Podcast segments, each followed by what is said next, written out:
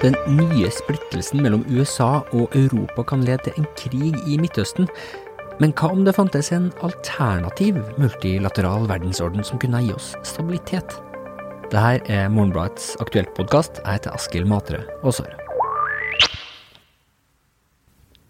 Oljetankere blir, blir angrepet i, i Persiabukta. USA sender flere tropper til regionen, samtidig som Iran aktivt spiller på den åpne konflikten mellom USA og Europa når det gjelder hvordan en skal forholde seg til dette landet. Konflikten er ja, både den, den uh, voldelige og uh, aktive i, i Persiabukta, og den her uh, mer stillegående mellom USA og Europa. Uansett hvordan det er, så er det her et tegn på en helt ny virkelighet i internasjonal politikk. En, en virkelighet hvor små land som Norge er i en ekstra sårbar situasjon. Utenriksdepartementet har kommet med en, en, stortingsmelding som forsøker å bane en slags ny vei for norsk utenrikspolitikk i en verden hvor USA ikke lenger handler så konsekvent, og hvor Kina står klar til å fylle deres plass.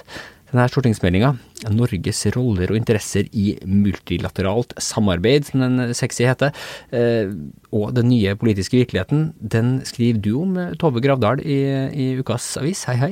Hei, hei. Jeg, er alltid glad jeg har deg som kan komme inn og forklare ting som jeg bare sånn nikke og late som jeg forstår ute i verden.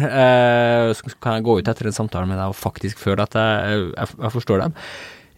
Kan du forklare hvorfor denne konflikten, da? Både her, det som skjer da i Persiabukta, men også den bakenforliggende. Hvorfor den er så annerledes fra, fra, ting vi har sett tidligere? Iranerne er smarte. For vi har fått med oss, de fleste av oss, at det er en konflikt mellom USA og Iran for tiden. Mm. Og det Iran nå gjør for å svare på utfordringene fra USA, det er å nøre opp under en splittelse som de ser mellom Europa og USA i utenrikspolitikken. Og dette går jo konkret på den historiske avtalen som ble inngått med Iran og flere internasjonale stormakter i 2015.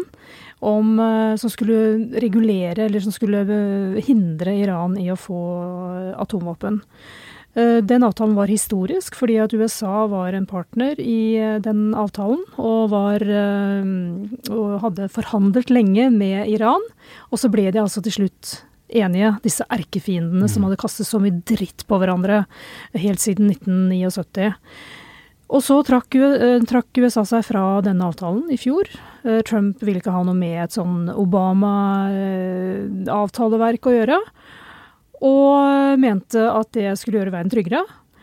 Uh, europeerne advarte ham og sa at det må du ikke gjøre, det vil gjøre verden mer utrygg. Og så trakk han seg likevel, og dette har ført til en rift, en konflikt, uh, en av mange for så vidt, mellom Europa og USA.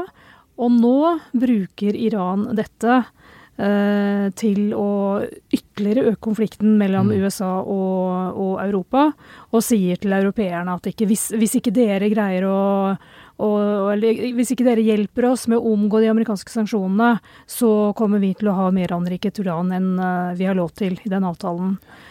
Europeerne vet da ikke helt hva de skal gjøre. Og uh, dette er på en måte, i hvert fall for meg, et sånt symbol på hvordan tilstanden er nå. At Europa og USA ikke greier å stå sammen. Og da blir disse vestlige demokratiene svakere i møte med alskens trusler vi er omringet av, omringet av for tiden. Ja, for det her er jo da egentlig en slags sprekk i det her multilaterale uh, samarbeidet. Hva er det egentlig? Det er et sånt ord som man hører, og så sier man sånn ja, ja, ja, det multilaterale samarbeidet. Hva, hva, er det egentlig, hvis du skal sette fingeren på det? Det er enormt mye. Altså, det er alle lover og regler og konvensjoner og avtaler som, uh, som styrer forholdet mellom landene. Det er for Norges del en fryktelig viktig avtale, er havrettskonvensjonen. Og hvordan grensen i havet er dratt opp, som gjør en forutsetning for at Norge kunne begynne å, å utvinne olje på Ekofisk, som ligger tett opp til den britiske grensen, ikke sant. Fordi det ble forhandla frem til en avtale som viste seg å være gunstig for Veldig for gunstig for Norge at vi fikk Ekofisk på norsk ja. side av, av sokkelen. Og eh, det er, all, altså det er veldig mye konvensjoner og avtaler som, fra, som det forhandles om, mm. som vi ikke vet om. Morgenbladet hadde jo for noen uker siden en veldig interessant artikkel, en reportasje fra Jamaica, hvor noe som heter Eh, den internasjonale havbunnsmyndigheten sitter og forhandler om hvordan vi skal fordele ressursene på havbunnen mm. i den delen av havet som eh, ikke tilhører eh, noen lands kontinentalsokkel. Der finnes det enormt mye mineraler som noen etter hvert vil ønske å utvinne. Og dette sitter da landene og forhandler om på mm. Jamaica, og min kollega Håkon Gundersen rapporterte om dette. Veldig interessant veldig mange sånne ting som foregår helt utenfor uh, medienes uh, søkelys. Som sakte, men sikkert egentlig bygge den verden, og, og heller den verden, verden som vi, vi kjenner. Da. Nettopp, ja. og som i hvert fall gjør at det går an å samhandle mm. og, og, fungere sammen i en verden. Uh, men så har du også alle disse organisasjonene som også får mer eller mindre oppmerksomhet. Alt fra altså I det multilaterale systemet kan du også regne EU, EØS-avtalen er en del av dette. Mm. FN er jo den største organisasjonen med alle 193 medlemslandene. Så har du da under FN mange ulike deler. Du har Den internasjonale straffedomstolen, du har eh, Og så har du videre Nato og Verdens handelsorganisasjon, som ikke fungerer så veldig bra for tiden. Du har Verdensbanken, mm. Eh, pengefondet Veldig, veldig mange av disse nasjonene som Nei, disse organisasjonene som er en samling av nasjoner. Og som eh, gjør at nasjonene kommer sammen, finner måter å jobbe på. Og så er det selvfølgelig eh, ulike maktforhold i disse organisasjonene. Uh, og um, i FN er det jo interessant, da, fordi at der har jo alle 193 land like mye stemmerett mm. i generalforsamlingen. Men det betyr jo det, det, er jo ikke sånn at uh, Tuvalu har like mye innflytelse som USA, tross alt. Men det som skjer nå, da, iallfall det som gjør at det eh, blåser opp, det er at USA begynner å rykke ut av veldig mange av de systemene her. Og, og den Iran-krisa vi nå ser omrisset av, den, den, er et eksempel på det, fordi Europa og USA nå ikke lenger egentlig snakker mm. eh, med, med liksom en felles, felles tunge, hvis jeg skal bruke et mm. dårlig, dårlig uttrykk. Eh, denne uka så var utenriksministeren i Tyskland, eh, Heiko Maas i, i, Oslo. Det er egentlig i forbindelse med denne, denne uroen og, og, hvordan man skal forholde seg til den. Hva gjorde han her egentlig? Han kom ens ærend for å være med på lanseringen av den stortingsmeldingen som ja. uh, den norske utenriksministeren Ine Eriksen Støreide uh, kom med. Han, altså Heiko Maas er interessant fordi at han er en kommende stjerne i det sosialdemokratiske partiet i Tyskland. Han har vært utenriksminister i mindre enn ett år. Men han uh, lanserte allerede i fjor et initiativ uh, for Altså et, uh, et, initiativ for en allianse for det multilaterale systemet. Han vil at de landene som mener seg tjent med det systemet, skal, skal gå sammen for å forsvare det. Og det han også understreket da han eh, deltok på det møtet her i Oslo, det var at eh, altså hvis Kina kommer og har lyst til å mm. være med i denne alliansen, så er det ikke dermed sagt at de eh, får lov til å være med. Eh, Kina er jo for det multilaterale systemet. Kina går jo tungt inn nå og skal mm. liksom være med og være en spiller på den internasjonale arena. Men han sa at uh, utgangspunktet for den alliansen han ønsker å bygge opp, det er at det er de liberale demokratiene som slår ring om uh, det multilaterale systemet. Og det er jo dette som er et hovedpoeng i stortingsmeldingen fra Eriksen Søreide også, at Eh, det multilaterale systemet slik vi kjenner det, som er fundert på liberale prinsipper om eh, individets frihet, eh, menneskerettigheter, frihandel osv. Det er det som nå først og fremst er truet. Og USA har jo vært garantisten for dette systemet som kalles den mm. liberale verdensorden. Og USA har tross alle sine mangler, og tross sin dobbeltmoral, og tross alle deres overgrep i Vietnam og Irak og osv., så, videre, så har USA tross alt vært den fremste forsvareren av demokratiske verdier i verden. Trump er ikke noe opptatt av, eh, av eh, menneskerettigheter og fremme av demokratiet. Derfor er det Tysklands utenriksminister har tatt til orde for en sånn allianse eh, som da først og fremst vil bestå av europeiske demokratier, som skal forsvare et mm. multilateralt system som er grunnlagt på normer og verdier som handler om menneskerettigheter og demokrati, frihet. Så, så, da kan jeg anta at, at Mas reiser frenetisk rundt i, i, Europa og prøver å få alle til å, å, å, bli med på en løsning som da kan, om ikke fylle tomrommet etter USA, finne ut hvordan den balansen kan se ut i en verden hvor USA ikke lenger er har den rollen som du, du, beskriver der, da. Altså at Tyskland da, tar den eh, plassen, eller at en, en slags sånn konglomerat tar den plassen. Eh. Ja, altså Han understreket at Tyskland i likhet med Norge er et lite land i den mm. sammenhengen. Det er jo interessant at en tysk utenriksminister sier. Eh, han har tatt et interessant initiativ. Det er å, å opprette det han kaller et uh, europeisk uh, pengefond. Eh, jeg spurte han om det, om han har fått eh, noe særlig bred støtte i Europa for det, og han sa at nei, dette er en eh, lang, lang mm. prosess.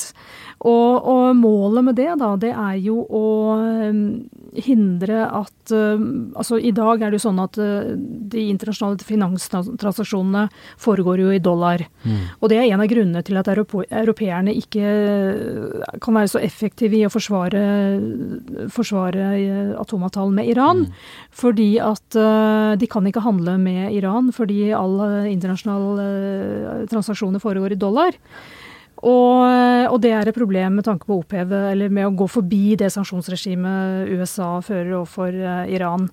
Og så prøver jo nå kineserne å opprette et internasjonalt finanssystem, og Heiko Maas sitt poeng er at europeerne må stå opp og etablere et eget system, et konkurrerende system. Uavhengig av USA, uavhengig av Kina. Nettopp. Ja. Og han mener, han, han poengterer det at på flere områder så, blir, så må Europa stå sammen og forsvare eh, verdier som nå er truet mm. da både fra USA og fra Kinas side. Han kommer altså opp for å, å kaste glans på uh, den her eh, blekka som du har liggende foran deg. 79 sider, er det noe sånt? Uh, den Den stortingsmeldinga som uh, Ine Marie Eriksen Søreide har kalt sin baby. Hun har brukt lang tid på å, å jobbe i den. Hun mener hun har planta frø til den langt tilbake i, i tid. Hva står mm. det egentlig der, da? Hva, hva er det egentlig den teksten gjør? Teksten lister jo da opp hva det multilaterale systemet er for noe. Mm. Og, og, det er en god, forholdsvis pedagogisk eh, gjennomgang av hva dette er for noe, og hvordan det egentlig startet på slutten av 1800-tallet mm. med forhandlinger om hvordan man skal oppføre seg i krig, f.eks., som etter hvert ble disse Genéve-konvensjonene osv. osv. Og så tok det jo for alvor av etter andre verdenskrig, da FN ble etablert og Nato kom, og det, var, og det er stadig flere organisasjoner som har bygd opp dette uh, lappeteppe, egentlig, mm. av uh, internasjonale samarbeidsformer. Uh, så går det gjennom da de utviklingstrekkene vi ser i dag, som gjør at dette systemet nå er under press. Mm. endrede maktforhold i verden, ikke sant. Med USA som trekker seg tilbake, Kina som nå blir en stadig sterkere aktør. Og de peker også på at særlig disse liberale verdiene da, som har ligget til grunn for det multilaterale systemet, da er under press. Der står vi overfor ganske mange tydelige dilemmaer, da. vi skal spesielt i Norge. Da. Ja, og det syns jeg kanskje er den beste delen av, av meldingen. At den, den, tar for seg og peker på en god del av disse dilemmaene. Jeg synes Det er ett dilemma som jeg syns er ganske interessant, som blir tydeliggjort i, i rapporten eller i stortingsmeldingen, og det er at um, ikke sant, uh, Kina syns det er helt fint med multilateralt samarbeid. Mm. Det er de, de, President Xi Jinping har jo til og med lansert seg selv som den fremste forsvareren av multilateralt samarbeid. Men han vil ikke ha noe av demokrati og Nei. menneskerettigheter, ikke sant. Det er ikke noe viktig. Og han vil i hvert fall ikke ha noe av at en utenlandsk militærmakt går inn i Syria eller Irak eller Libya eller hvor det måtte være, og sier at nå er dere så slemme hjemme her, så nå må vi passe på dere. Mm. Det, Kina er veldig veldig imot det, og forsvarer dette suverenitetsprinsippet eh, veldig hardt. Og så spør da Norge hva skal vi gjøre, skal vi da applaudere Kinas måte å drive multilateralt samarbeid på for å få ting gjort? Mm. Eller skal vår fremste oppgave være å forsvare menneskerettigheter ja. og demokrati i det multilaterale samarbeidet? Med den risikoen at Kina da slår hånda av oss og sier at vi vil ikke snakke med dere. Ja, vi lager vårt eget uh, system. Eller, ikke sant? Ja. Og det er et uh, reelt dilemma, og det kommer til å bli bare verre og verre framover. Du kan se for deg et multilateralt, multilateralt system som ikke forholder seg til vestlige uh, liberale verdier. Og som, det er litt som vi også snakker om, liksom, går det an til å ha et uh, illiberalt demokrati? Det snakker vi jo om i, Mm. mye om i Europa, men der har du en annen utgave av det samme. Kan det her systemet som vi har bygd opp, eksistere uten noen elementer som vi før kanskje har tenkt har vært helt essensielle? Mm, mm. Ja. Det, det er veldig interessant. Og det er jo eh, Kinas samfunnsmodell er jo attraktiv for mange mm. politiske ledere rundt omkring, rundt omkring, i verden. Å ha et, en ettpartistat, en autoritær styreform, det mm. gjør det jo mye enklere for mange å styre. Og, og, ved at Kina da får en uh, stadig større gjennomslagskraft også i de multilaterale systemene, så, så, får jo de også definisjonsmakten på hvordan uh, politikk skal utformes i forskjellige land rundt omkring i verden. Ja. Mens fram til nå så har det på en måte eller i hvert fall, vi kan si kanskje de siste 30 årene først og fremst, etter Berlinmurens fall og etter jernteppets fall, så har nettopp respekten for menneskerettigheter, for demokratisk utvikling, har jo vært sånne bærende idealer i den globale utviklingen. Og det ser det ikke ut til å være lenger. Nei. Og det er det jo ikke bl.a. fordi at vi har en president i USA som ikke bryr seg noe om det. Det viste seg at de muligens var, var utskiftbar. Du kritiserer jo også stortingsmeldinga for at den ikke klarer å For et par helt konkrete punkter som den ikke ser, som kanskje handler litt om den vestlige dominansen som de multilaterale systemene har vært. Hva er det de ikke klarer å diskutere, mener du? Ja, det er jo uh, veldig viktig å ta med seg at uh, hele det multilaterale systemet, både FN og særlig Verdensbanken og Det internasjonale pengefondet, har jo vært kritisert i mange, mange år for å være fullstendig dominert av vestlige land. Mm. Og at de bare har vært redskaper for å gjennomføre USAs uh, mål i resten av verden. Og, og, det har jo for aktivister her i Norge også vært et, et mål at den tredje verden skal få mer innflytelse i disse internasjonale organisasjonene. Det har de nå fått. Mm. Og, og, kanskje det er rett og rimelig. Det er jo bare en oppfyllelse av et krav som mange idealister har fremmet gjennom flere år. Og akkurat det diskuterer ikke meldingen da om ja, kanskje det bare skal være sånn. Kanskje menneskerettighetene rett og slett bare var en sånn en slags vestlig oppfinnelse. Mm. Som vi nå kan overlate til nasjonalstatene og, og bale med.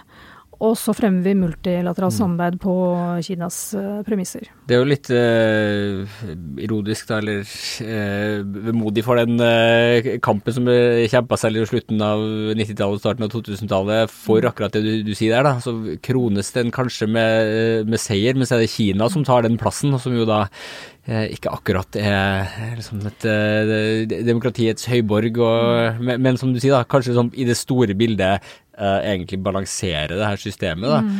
Ja, men vi må, jo, vi må, jo, ta med i betraktningen at uh, kanskje det er et problem for det multilaterale systemet at uh, de dominerende kreftene mm. også har operert med en stor porsjon dobbeltmoral. Mm. Hvor bra har det vært at USA kjempet for demokrati i verden. ikke sant? Hvor mange drepte de mm. med napalmbomber i Vietnam? Hvor mye har de ødelagt i Midtøsten ved å gå inn i Irak uh, uten folkerettslig grunnlag for det? Altså, og hvor mange har CIA torturert rundt omkring i verden? Og samtidig som USA har vært de som skal da fremme Eller pålegge andre mm. land å respektere menneskerettighetene nå. Mm. Og samtidig torturerer de fanger i, på Guantánamo. Ikke sant? Der så, så, man kan jo lure på med hvilken rett har vi da å skyve USA foran oss og si at det er de som liksom har forsvart menneskerettighetene på en best mulig måte. Fordi det er ikke sikkert at det blir sett på den måten fra en del andre land rundt omkring i verden. Men nå føles den situasjonen vi står i her i, i, i Vesten og skjelv, den føles ganske prekær, da. Samtidig er det et valg i USA neste år. Uh, det kan fort bli enden på visa for, for, Trump. Kommer det en eh, kjedelig, men eh, teknokratisk leder inn der, eh, drar litt i seilene, retter litt på masta og tar tak i, i, i rullepinnen, kan vi ikke da egentlig havne tilbake i den situasjonen vi har vært? USA er fortsatt verdens mektigste land, eller er det et eller annet som er grunnleggende forpurra her? Mm. Eh, Det er ikke noe tvil om at uansett hvem som overtar eh, etter Trump, selv om det skulle bli en republikaner, så kommer retorikken fra USA til å bli veldig annerledes.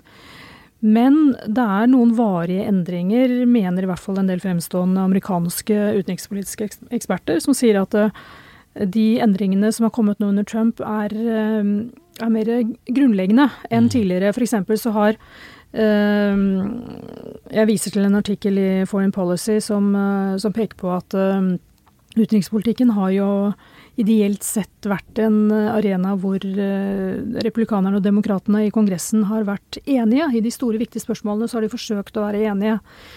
Men eh, sånn er det ikke lenger. Og det skjedde jo før Trump. Altså Iran-avtalen ble jo ikke vedtatt. Den fikk jo ikke tilslutning i den republikansk kontrollerte kongressen. Det var jo en avtale som eh, president Obama godkjente.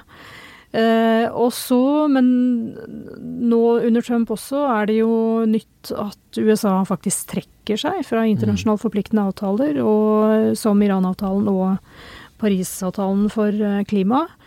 Og selv om en annen president, en ny president skulle liksom si at nei, vi kommer tilbake igjen til Parisavtalen, mm. eller vi kommer tilbake til Ira- Iran-avtalen, så er det ikke sikkert at omverdenen vil stole på at det er en varig tilstand, da. Og så har, eh, nettopp fordi eh, Trump har eh, over altså, veldig konsistent latt være å forsvare menneskerettigheter og, og demokrati, eller latt være å bry seg noe særlig om det, så, så vil det alltid være en usikkerhet der, ikke sant, om hvorvidt eh, eh, demokratiforsvaret i USA stikker så dypt, siden eh, en person som Trump tross alt kunne bli valgt. Det er den her eh, myteomspunne tannkremtuben, og, og få tannkremen tilbake igjen. Du som hører på, du kan lese hele Tove Gravdal sin eh, kommentar om denne nye stortingsmeldinga, og egentlig forsøket på å bygge opp en, en egen eh, verden eh, etter at USA ble, ikke ble så lett å, å, å stole på. Den finner du inne på morgenbladet.no eller i papiravisa. Tove, tusen takk for praten. Bare hyggelig. Det var alt vi hadde i denne utgaven av Morgenbladets Aktuelt podkast. Om du liker det du hører her, så fortell veldig gjerne venner og familie om oss. Og om du går inn på den podtjenesten du bruker til å høre oss gjennom og gir oss en hyggelig tilbakemelding der, så hjelper det oss en hel masse.